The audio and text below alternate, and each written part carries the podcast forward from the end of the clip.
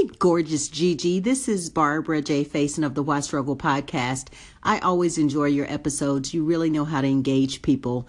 What do I desire? My desires are ever evolving, as you mentioned, because I am learning, evolving, and growing all the time.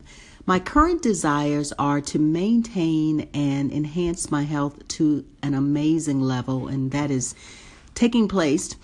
I also desire to be connected with beautiful people like you and others, and that is taking place. And my other desires are just simply to enjoy my life and to use my gifts and talents so that other people can learn, evolve, and grow however they choose.